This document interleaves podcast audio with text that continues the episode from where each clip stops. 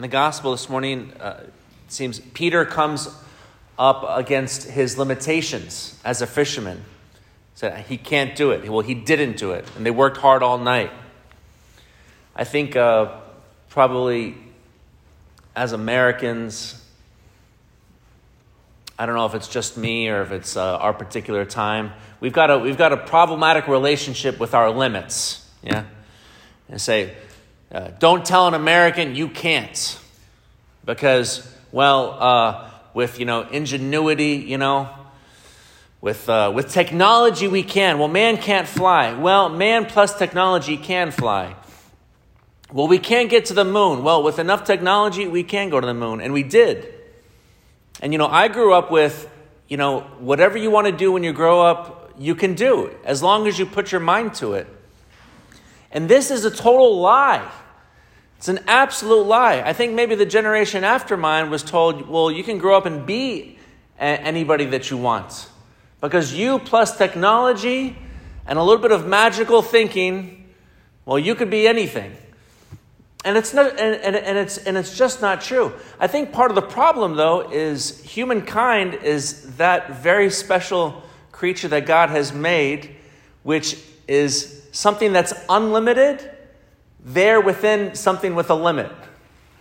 Because we, with bodies, uh, have a clear limitation, and, uh, and uh, we have got a problem with living in time and space, right? We can't be everywhere at once.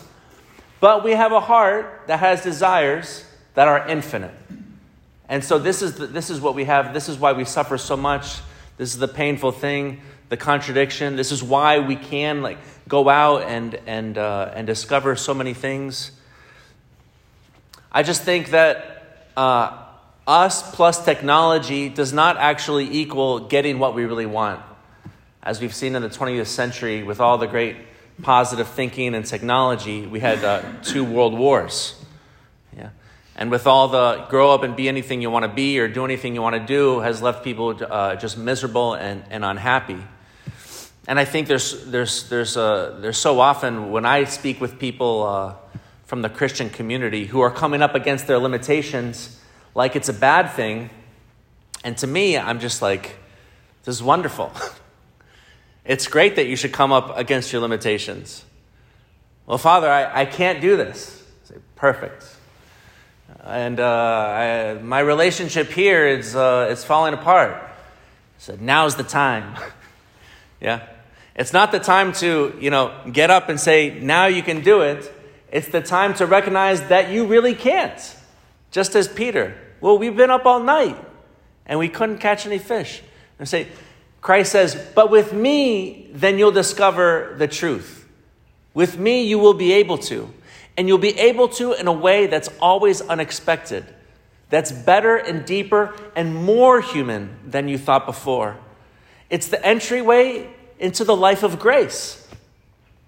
Anything else, my friends, is, is just Pelagianism or semi Pelagianism. As if the real truth about the Christian life or the real life was if you tried hard enough, then you could overcome your limitations. Then you could really do it. And it's a total, absolute lie. The answer to life's problems will never be try harder. It will never lie within your willpower. If it did, then we wouldn't need Christ. Then salvation would come from you and you would be God and you would have to simply bow down before yourself, like so many people do uh, to their detriment in today's, in today's world. So when we come up against our limitations, and often in the worst way, let's look at this in the true way that it is. It's an invitation of God to recognize that we really are powerless, that we really can do nothing without God, and to see that God allows us to, to live those kinds of things as an invitation to become beggars, which is to recognize the truth of who we are so we can enter into that relationship of love and dependence with Him.